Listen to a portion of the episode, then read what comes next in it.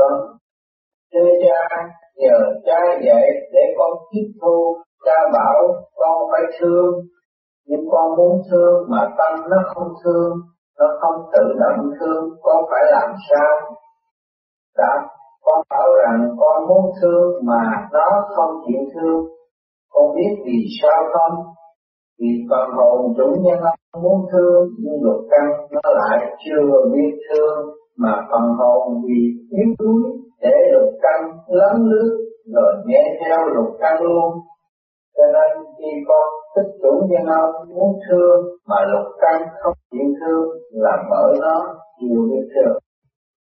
Nó chưa biết thì con phải dạy nó học thương, tập cho nó thương con dạy bằng cách nào con dạy không những chỉ bằng cách công phu, tinh luyện để giúp lục căn sáng hơn, biết hơn, mà phải bằng cách làm công quả nữa.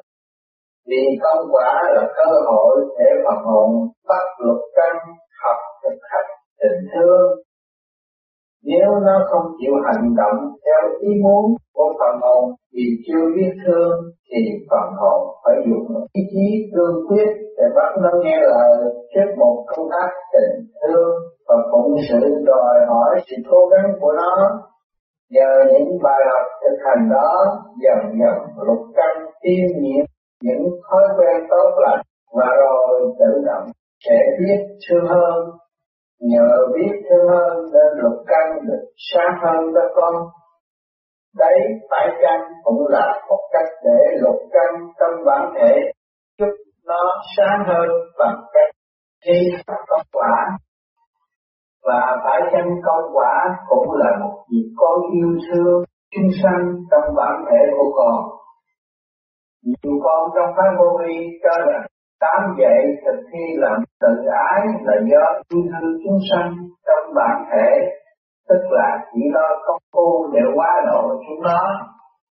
Nhưng rồi con vừa thấy giúp chúng nó sáng, không phải chỉ bằng phép công phu mà bằng cả công quả nữa. Con nhớ làm công quả là học bi bằng cách thực hành. Học bi mà không thực hành thì không thể thuộc tiểu bi Tiểu bi không thuộc thì ý không mở, do vậy làm sao tiến lên cao được? Không tiến lên cao được, làm sao con cứu độ chúng sanh trong bản thể của con? Vâng, thưa cha, nhưng con không có cơ duyên làm công quả, thiếu phương tiện để làm phước, nhờ cha dạy con phải làm sao? Đáp Việc con nói không có cơ duyên khi thương tự động con sẽ thấy cơ hội để con làm để phục vụ. Con nên tìm cơ hội để làm chứ đừng để cơ hội tìm đến con. Con muốn đi mau muốn sang nhân mà con không chịu chọn gai góc thì con tự nhiên con bị bị kéo thôi. Vì nghiệp trần còn nặng thì làm sao con đi dễ dàng khỏi bị thảo đảo, khỏi bị trì trệ, chậm trễ. Do vậy con phải lo quá giải nghiệp lực bớt đi bằng cách trả nợ rằng phục vụ quần sanh lập công bồi đức để cung bồi âm chất dũng phước trừ nghiệp. Có vậy nợ rằng mới nhẹ dần nghiệp trước tiêu bớt con đi mới dễ. Yên lặng thiếu phước đức còn muốn tu tiến đi lên cũng phải chịu nhiều khảo đạo đắng cay khó đi nhanh được.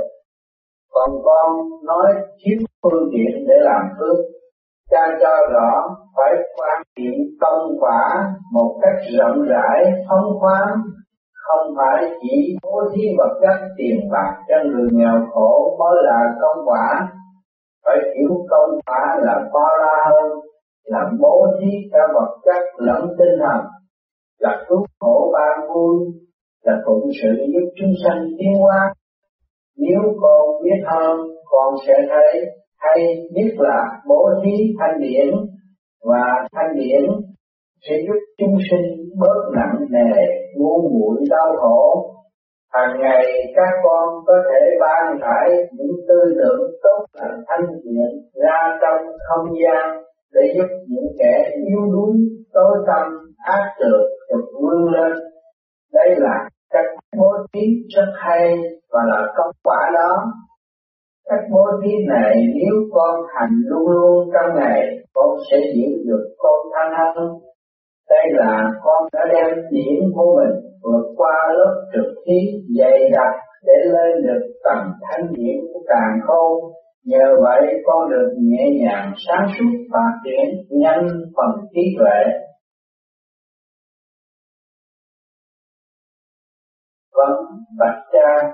Chúng con thấy trong các bài tàn cơ hay nói tới tam công tứ lượng cha giảng cho chúng con hiểu tam công rồi, nhưng chúng con chưa hiểu tứ lượng là gì.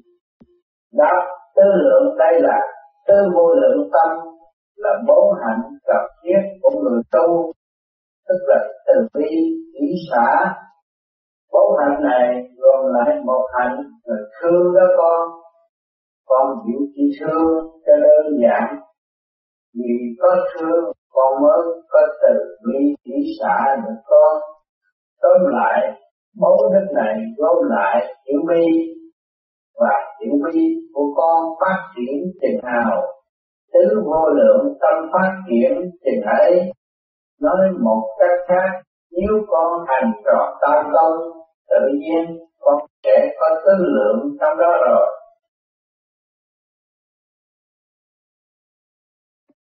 Vâng thưa cha, đạo này vì thời cuộc, vì hoàn cảnh khó khăn, chúng con rất dễ động loạn khó công cô hành pháp thấy nặng nề, lười mỏi, có khuynh hướng bê trễ ngoài ra, chúng con thấy dễ bực dọc, sân si câu kỉnh. Chúng con biết là lúc căng trèo lên, nhưng không biết làm sao trị nó chỉ cha dạy chúng con cách làm. Tạo. Con biết vì sao có hiện tượng gặp những khó khăn đó không? Hiện tại tầm được khí rất dày đặc, nó bao phủ trần gian con nào mở được huệ nhãn sẽ thấy trượt khí vượng lên nóc trời trượt khí khiến chúng con nặng nề, loạn động trong tối như đảo và tất chúng con đều phải bị ô nhiễm không nhiều biết khó tránh khỏi.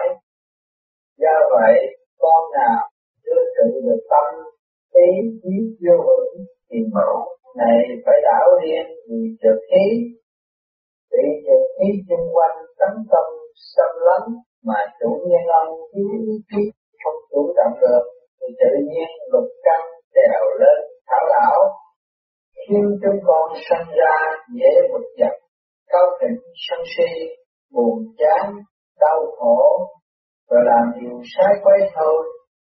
Dạo này, các con nội công phu thường thấy nặng, nếu thiếu ý chí thì sẽ giải đãi lời mỏi thành lấy lệ. Hành pháp như vậy khó nhận được thanh điển giúp đi lên khi bản thể chúng con không được bao nhiêu phần thanh thì chúng con phải thấy nặng nề, buồn chán, đau khổ, hoang mang, loạn động. Bị lục căn làm chủ và rồi có thể làm điều sai quay để kéo phiền phức khổ nạn đến khảo đạo. Cho nên, cha khuyên các con ráng siêng hành pháp luân cho nhiều trong ngày. Càng nhiều, càng tốt để giải bớt được khí ô nhiễm vì khi con làm pháp luân vẫn hơi thở là lúc con đem phần dương trong không khí và dương hóa bản thể con để con được nhẹ, được sáng. Dạo này trực khí nặng nề, mỗi khi vẫn hơi thở, con không đem được bao nhiêu dương vô đâu cho nên các con phải dám siêng hành pháp luân cho nhiều tôi mong giải bớt phần âm khí trong các con để các con bớt khổ. Thêm vào đó, để các con làm chủ mình hơn và phấn đấu trị lực căn các con hãy thử làm cách sau đây khi vừa thấy tâm ý mình chướng sao, vận động buồn chán, âu lo, hay cáu kỉnh, bực dọc, thắc mắc, tức giận người nọ cái kia bất cứ lúc nào trong ngày con hãy tức khắc cắt đứt ý tưởng đang gây loạn động. Hít thở vào chậm và sâu thở ra cho thật hết. Làm như vậy cho đến khi con chủ động lại hơn. Cả khi con hít thở, con co lưỡi răng kề răng niệm Phật hay niệm danh cha tưởng nơi trung tim bộ đầu vừa niệm thượng đế vừa tưởng mình hợp nhất với thượng đế, mình là thượng đế, đang cai quản cái bản thể này, rồi ở ngôi vị thượng đế con không đọc chỉ chúc phúc cho tất cả chúng sanh trong bản thể con. Chúc phúc cho lục căn, vì chúng đang chịu nặng nề tối tâm đau khổ, nên mới nổi loạn giấy động do thiếu phần thanh, phần sáng có con ban hồng ân cho nó, ban sự sáng suốt cho nó. Rồi luôn luôn bằng tư tưởng con khuyên dạy nó tu khuyên nó phải tiến hóa, giáo dục nó, phải nghe theo ý chí sáng suốt của chủ nhân ông để được mau thoát khỏi gặp lúc đau khổ.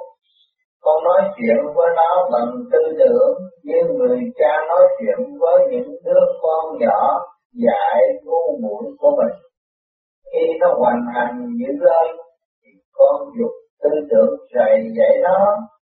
Nếu hàng ngày con biết làm thường thường, công việc giáo dục và chúc phúc như vậy, thì chắc chắn lục căn của con sẽ được huấn luyện thuần thục dần dần cho đến khi nó chịu quy phục và nghe theo ý chí sáng suốt của chủ nhân ông. Cách dùng tư tưởng hậu nhất của thượng đế người ba giáo hóa dẫn tiến lục căn này rất hay và hiệu nghiệm nếu con chịu chú tâm thực hành thường, không lười biếng, giải đãi, buông trôi, con làm cách này để hóa độ lục căn rất tốt.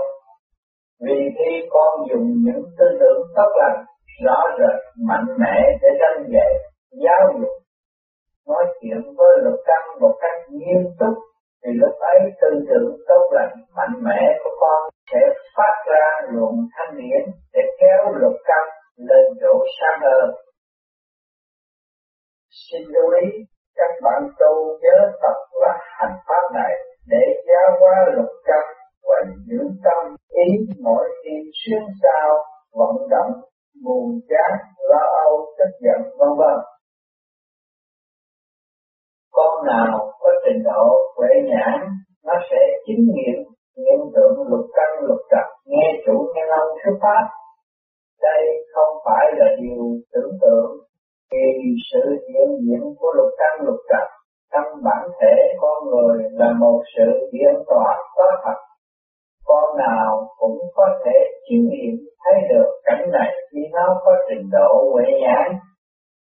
Các con ai cũng vậy từ trong nặng đi ra nhẹ, từ trượt đi lên thanh thì chắc chắn phải có sự trì kéo rồi phải phấn đấu với luật căn, luật trần nhờ chỗ phấn đấu với sự trì kéo này, con mới học cao luyện ý chí, mới có bài cho chúng con học để tiến hóa.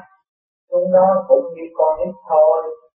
Thế nên nếu con biết răng dạy giáo hóa khuyên nhủ nó luôn luôn bằng những tư tưởng tốt lành chắc chắn dần dần con sẽ ảnh hưởng nó, chịu tu tiến theo con. Con hãy nhìn gương những con thú trong cái xiết chúng hung dữ ngu muội. Nhưng rồi con người vẫn thành công trong việc chế ngự chúng và hướng dẫn chúng hành động theo ý muốn ấy là vì con người đã chuyên tâm chịu khó dùng ý lực của mình để dạy dỗ huấn luyện nó luôn luôn. Lục căn lục trần của con cũng vậy.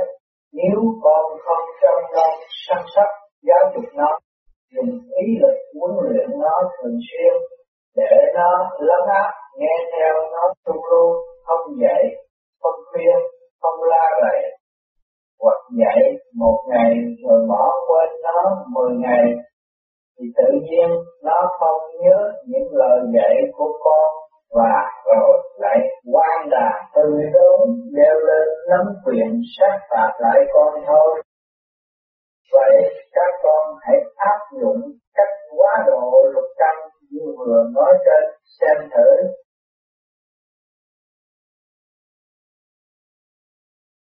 Vâng, thưa cha, khi con thảo pháp vô vi quyền bí học, con có nghe người truyền pháp bảo rằng con không cần phải cố gắng lập hạnh hay diệt tham sân si nghĩ nộ ái ô dục. Chỉ cần công phu theo pháp lý này một thời gian thì tự nhiên tánh tình sẽ thay đổi. Nhưng cho đến nay sau một thời gian hành pháp con vẫn chưa thấy khá hơn vẫn nắm giận sân si và nhiều tật xấu khác nhưng con thấy những bạn tu khác hành pháp này thì có kinh nghiệm sự tiến bộ nhiều trong việc sửa tánh. Cha dạy con biết tại sao trường hợp con lại không được hiệu quả. Đáp, cha thấy đa số các con trong phái vô vi hay lý luận rằng không cần sửa để pháp nó sửa. Đây sẽ cho phân tích cho các con rõ. Nếu con muốn tiến hóa nhanh, muốn mau sáng, thì tâm tâm sửa tánh lập hạnh, rất cần thiết với con. Việc lập hạnh hay công trình rất là quan trọng và hỗ trợ đắc lực cho sự tiến hóa của người tu. Và chân, việc công phu và việc lập hạnh có tương quan rất mật thiết thì phải chấp việc công phu buổi tối hỗ trợ cho việc lập hạnh ban ngày và việc lập hạnh ban ngày hỗ trợ cho việc công phu buổi tối. Vì sao công phu buổi tối giúp việc lập hạnh ban ngày? Đây cha cho rõ. Buổi tối nếu con ngồi công phu sốt sắng, không lười mỏi, không giải đãi lo ra, nhờ trụ tâm ý và nhờ cách vận hơi thở, con mang được một số thanh khí điển của trời đất vào thanh lập bản thể con bình lại ngũ hành.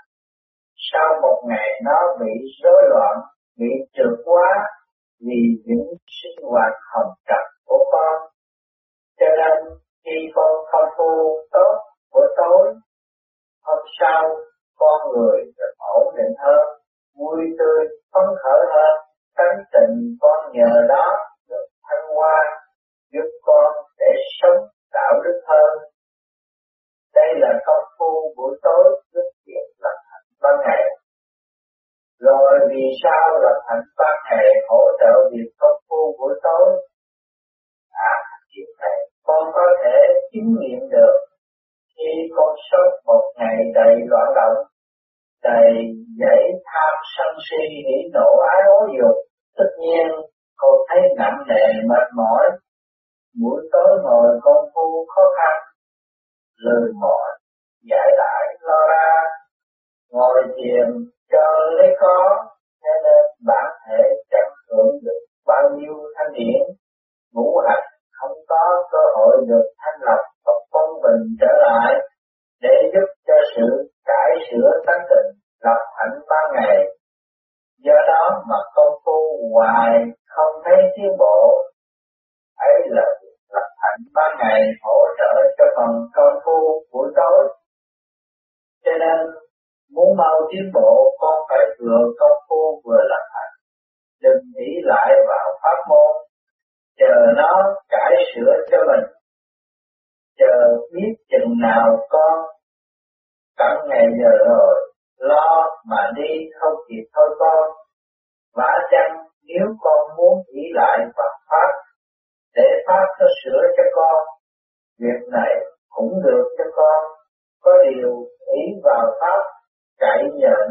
thì phải siêng năng bám theo nó.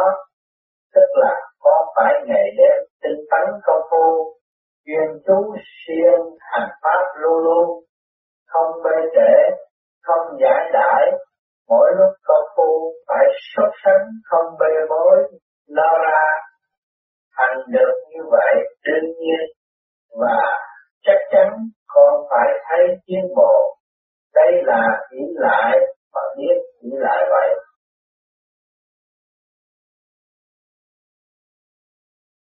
Vâng, thưa cha, con có biết một bạn đạo trước đây vào thời gian đâu hành theo pháp lý này? Thấy rất tiến bộ, tính tình thay đổi, có khi lúc con phu nhắm mắt lại thấy được ánh sáng xẹt ra từ pháp tinh bộ đầu, có khi thấy được cảnh này cảnh kia. Một thời gian sau con phu lại bị sức kém, không còn được thấy như trước và tánh tình trở lại nóng nảy ngất giận như khi chưa tu. Người này cho biết mỗi tối đều có hành công phu, vậy cha cho rõ tại sao lại có thái bộ như vậy khi vẫn công phu đều.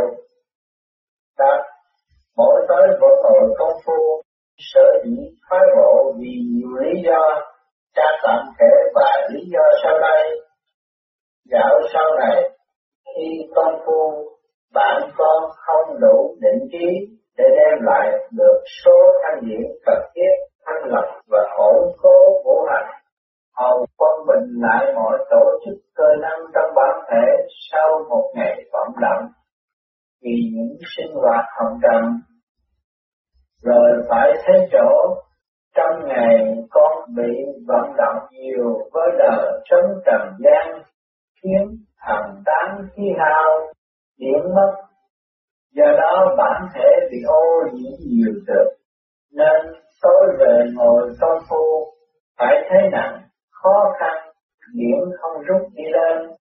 Công phu nặng cả khiến con giải đãi lo ra, lười mỏi, hành lấy lệ rồi xả thiệt. Đã bị ô nhiễm trong ngày rồi lúc công phu lại giải đãi, không ráng tinh tấn hành pháp để hội tụ một số thanh điển thanh lập.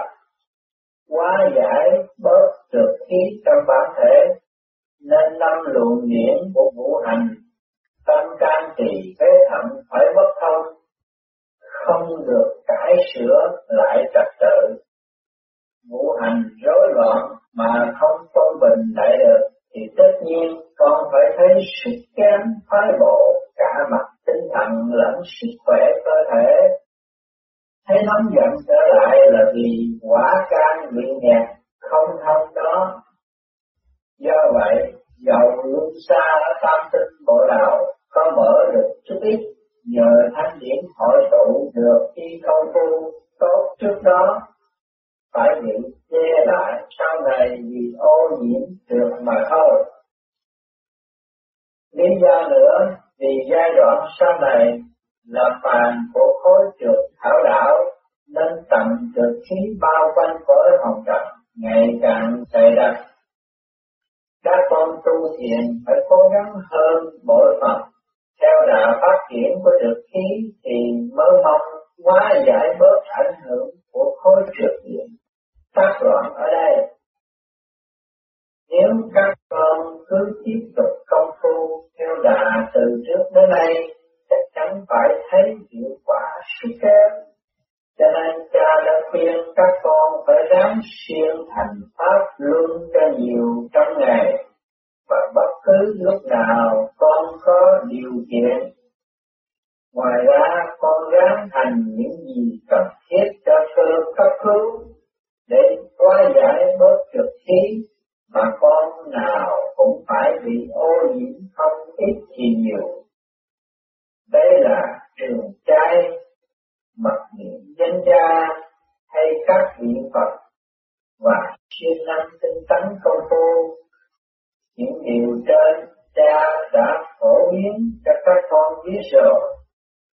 Trở lại vấn đề con hỏi, cha tóm tắt rằng sở dĩ trước kia vẫn công phu, mỗi tối mà bị thoái bộ là vì không hành công phu tốt, nên không bồi bổ lại được phần điển đã mất. Vì ban ngày bị loạn động nhiều bởi cảnh sống, nên ảnh hưởng việc hành pháp buổi tối, khiến công phu không được kết quả tốt. Vì đà công phu không theo kịp với đà phát triển của được khí những sự kiện này để đưa tới chỗ thoái ngộ của bạn con. Điều này cha nói tổng quát cho mọi trường hợp chung mà các con đều có thể gặp. Có thể có trường hợp đặc biệt riêng rẽ, nhưng cái đó phải xét từng cá nhân mới được.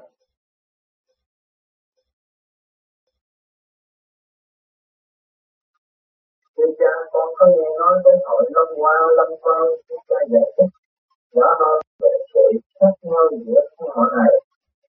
Đáp Lâm Hoa với Lâm Quang cũng chỉ là một mặt thôi, nhưng được thể hiện bằng nhiều cảm. Tạm gọi là cảm phán chất, cảm trung chất. Hiện tại, khối được đang hoành hành ở đây khiến con người phải nhiều nhiều thử thách những nghèo đói bệnh hoạn tai nạn chết chóc thiên tai giác vân vân đây là cơ thảo thí lâm qua, đại diễn bài đợt thảo thí này là đợt phán chết là cơ sạc chảy để thành lập một số phần hồn nặng nghiệp thoát và vượt đúng mức của ba quỷ. Qua đợt này sẽ là cơ chuyển tiếp, là giai đoạn giúp các con có điều kiện tu tiến hơn để chạy đến trước và kịp những chuyện xung quanh. Còn là xung quanh mỗi con, nên nếu con không qua được đợt này, làm sao con giữ kịp chung kết đợt thảo thí, chung kết sẽ là cơ tận diệt và thì phán xét cuối cùng đợt này sẽ vô cùng diễn lỗi con nào không đủ trình độ tiến hóa đạo đức và trí tuệ thì phải tiêu tâm mạng này. Vì đây là đạo bà cha chuyển chọn và lòng giống tốt để vào chuyển nguyên thánh đất trình độ tối thiểu cũng phải là sạch hết những tánh dân trị nhỏ mọn.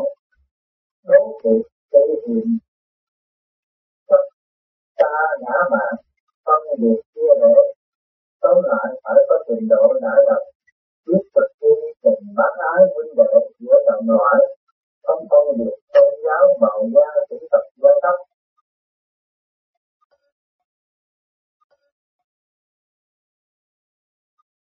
Thưa cha, có bạn đạo nói tu vào lâm hoa là còn thấp, họ tu không cần vô diện lâm hoa, họ tu để về thẳng khỏi giải thoát.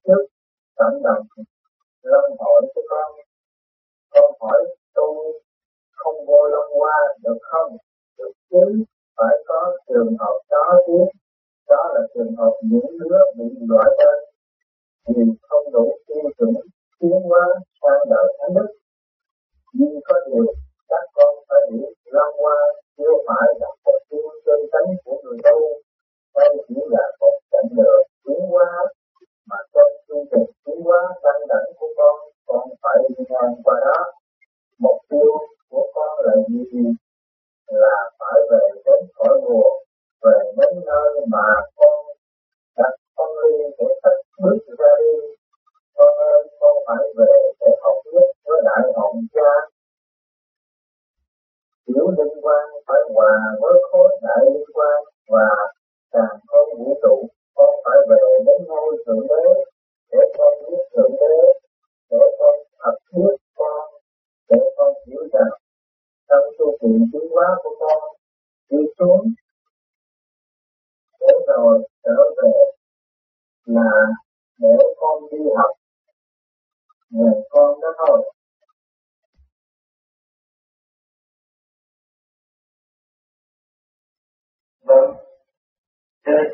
Người biết tu quá ít, kẻ không tu quá nhiều.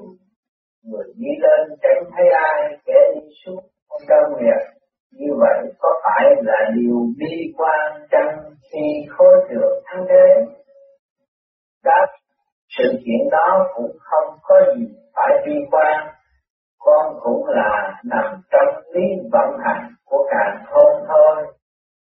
Nguồn máy âm dương chuyển động luôn luôn theo định luật tiến hóa không ngừng của vũ trụ, cho nên trời đất phải có lúc nóng lúc lạnh, lúc mưa lúc nắng, lúc tối lúc sáng, lúc thịnh lúc suy, khi thì âm suy dương thịnh, khi thì âm thịnh dương suy, lúc thì ánh sáng tràn lan, lúc thì bóng tối chuyển động. Đây là lúc bóng đen hoàn thành, nên con người dễ có khuynh hướng ngã vào sự tối tăm vô muội, rồi lại có lúc vòng đâm lối dạng, ánh sáng bừng lên, con người sẽ thức giác, sinh động lại, rồi vươn lên trong ánh nắng trói chang đó thôi.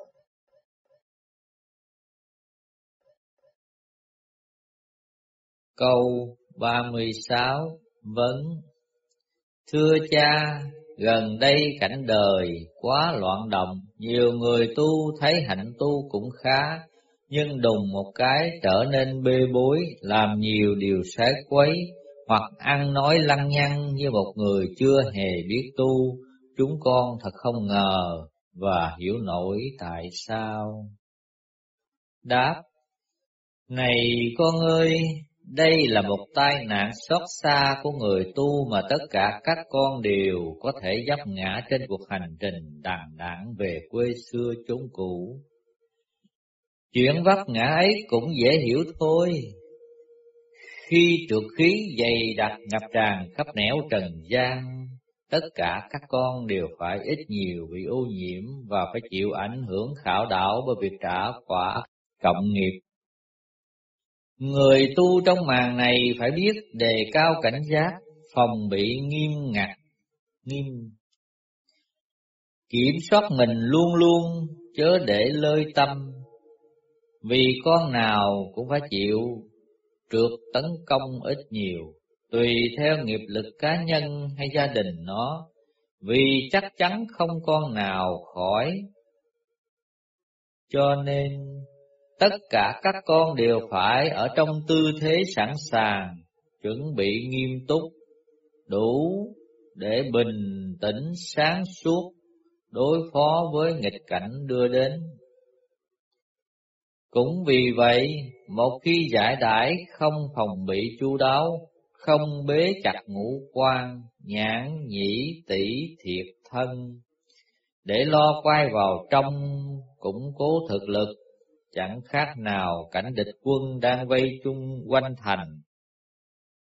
Nếu thành không bế chặt cửa, không lo củng cố lực lượng, bê trễ việc canh phòng kiểm soát, bày thế sơ hở cho kẻ địch, thì chắc chắn giặc sẽ tràn vào tấn công, nếu không đủ thực lực cầm cự, thì phải yếu thế thất thủ đó thôi.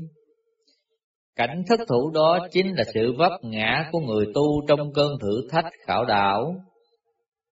Con ơi, đây là một thực trạng đau xót nhưng rất bình thường mà mọi linh hồn đều phải có dịp chứng nghiệm qua trên cuộc hành hương trở về của nó.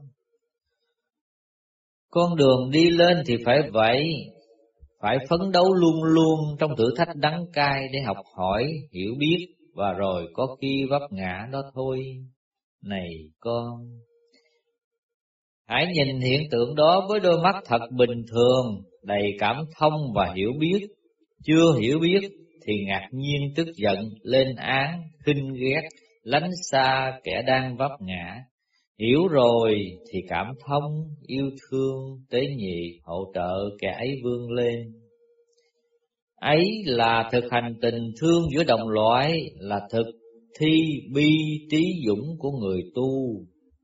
Bao giờ các con chưa thực hành được điều này, còn nghe lòng mình tỉ hiềm kinh ghét đố kỵ, là con chưa đủ tiêu chuẩn vào thượng quân thánh đức nghe con. Con nên hiểu rằng tiến trình đi từ chỗ nội tâm giấy loạn đến hiện tượng bị vấp ngã của một cá nhân thật là phức tạp, nhiều u ẩn tế nhị mà chỉ có Thượng Đế mới có thể phân tích, đánh giá đúng mức để phê phán và kết án kẻ sai quấy đó thôi.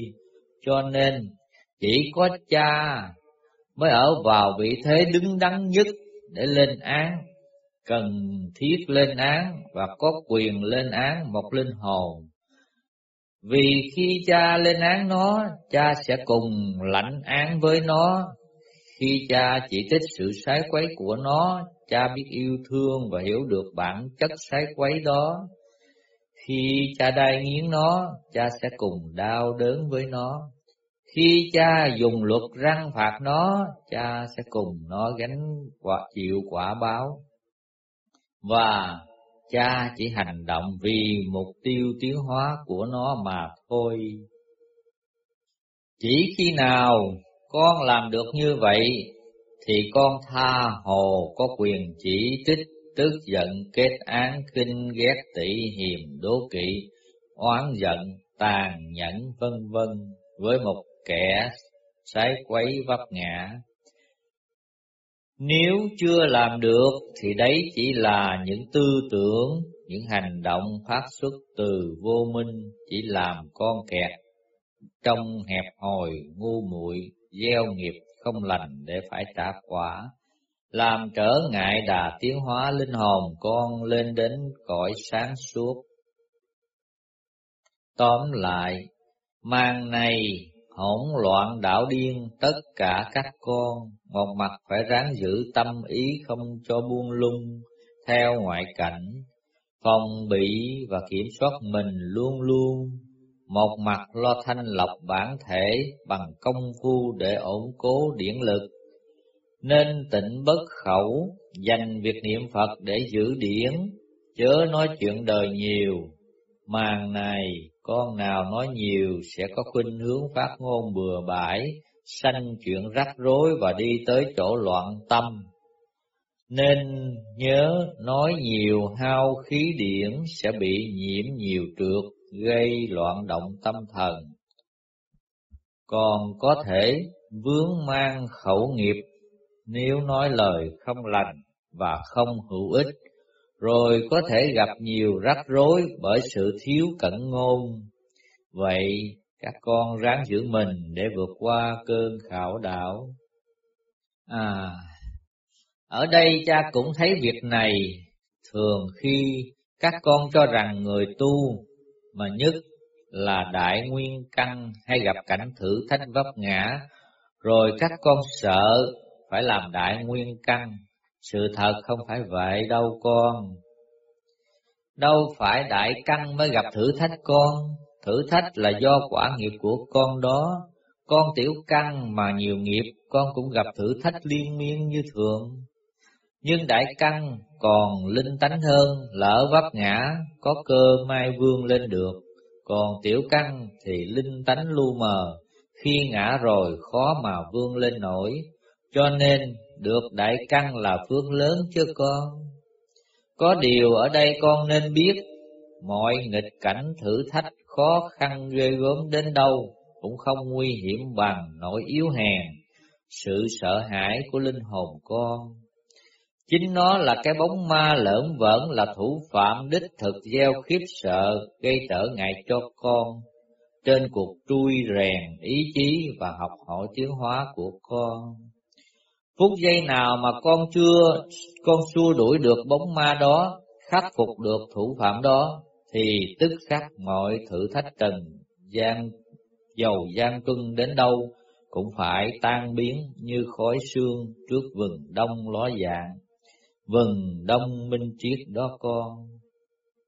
Vậy, vấn đề ở đây không phải là sợ hãi, trốn chạy thử thách, hay mong cầu đừng gặp thử thách, không gặp thử thách là chuyện không hề xảy ra cho một linh hồn phải xuống thế học hỏi, nhất là lúc mà nó còn vướng vòng nghiệp quả.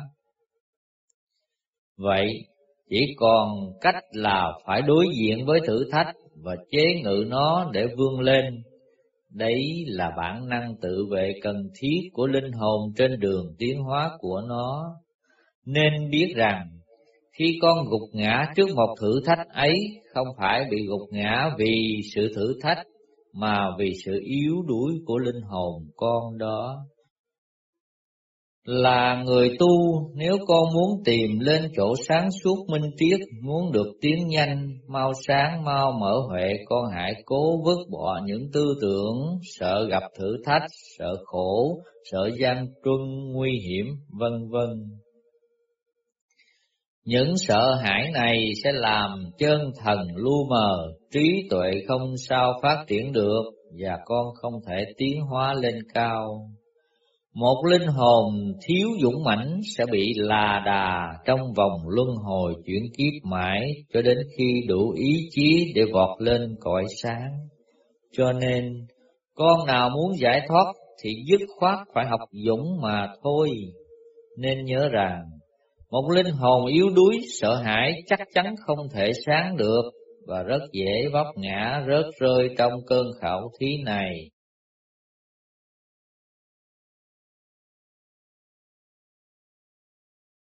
Câu 37 Vấn Thưa cha, con cố bỏ tánh sân mà chưa được, ai chọc giận là con nóng lên không nhịn được.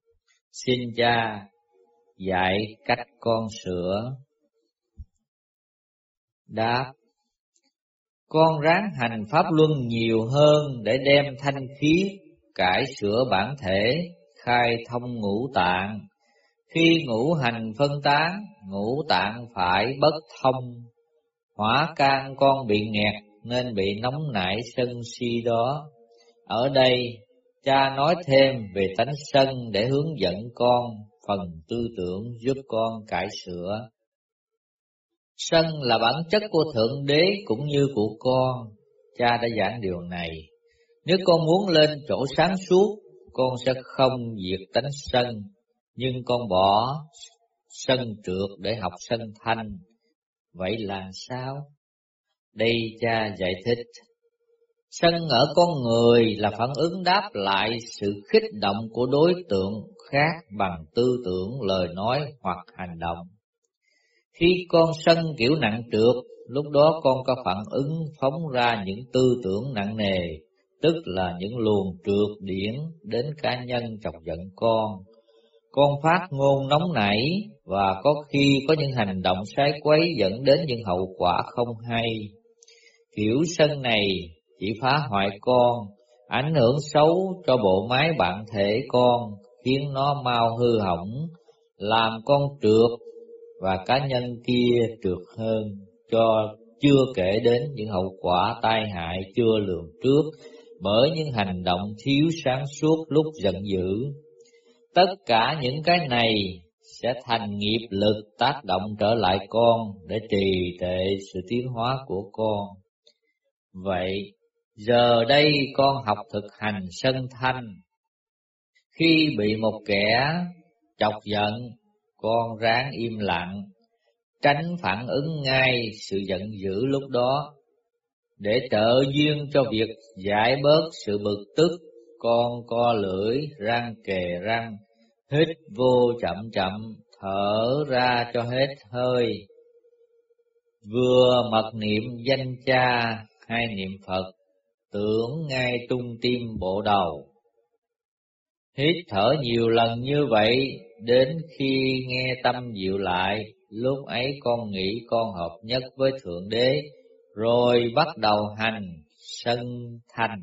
Khi ấy con nghĩ mình là Thượng Đế và phản ứng đáp lại kẻ chọc giận con bằng những tư tưởng tốt lành, bằng cách ban hồng ân cho nó, chúc phúc cho nó được sáng lên, để hiểu hơn.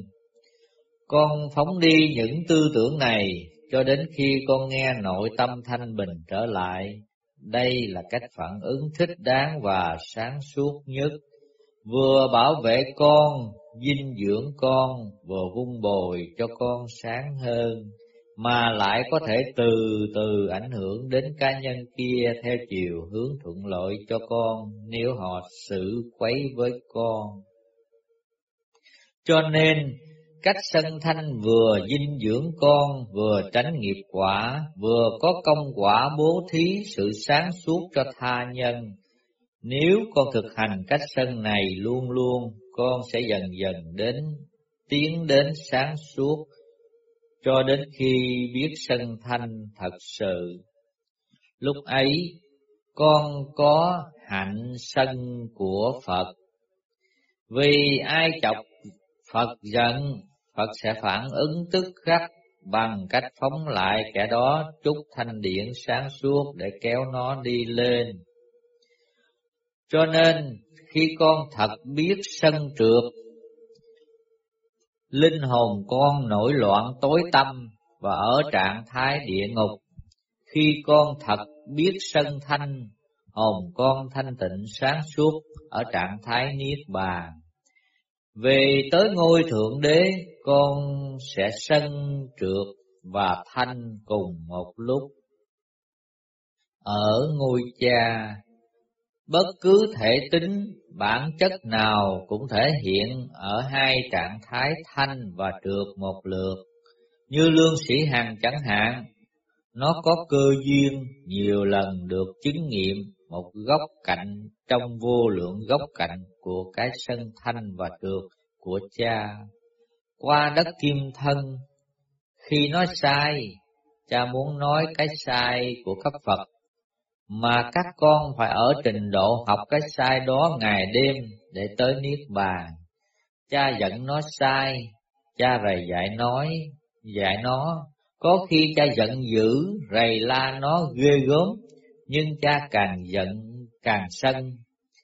Càng rầy dữ chừng nào, nó càng sáng, càng được hưởng chừng nấy.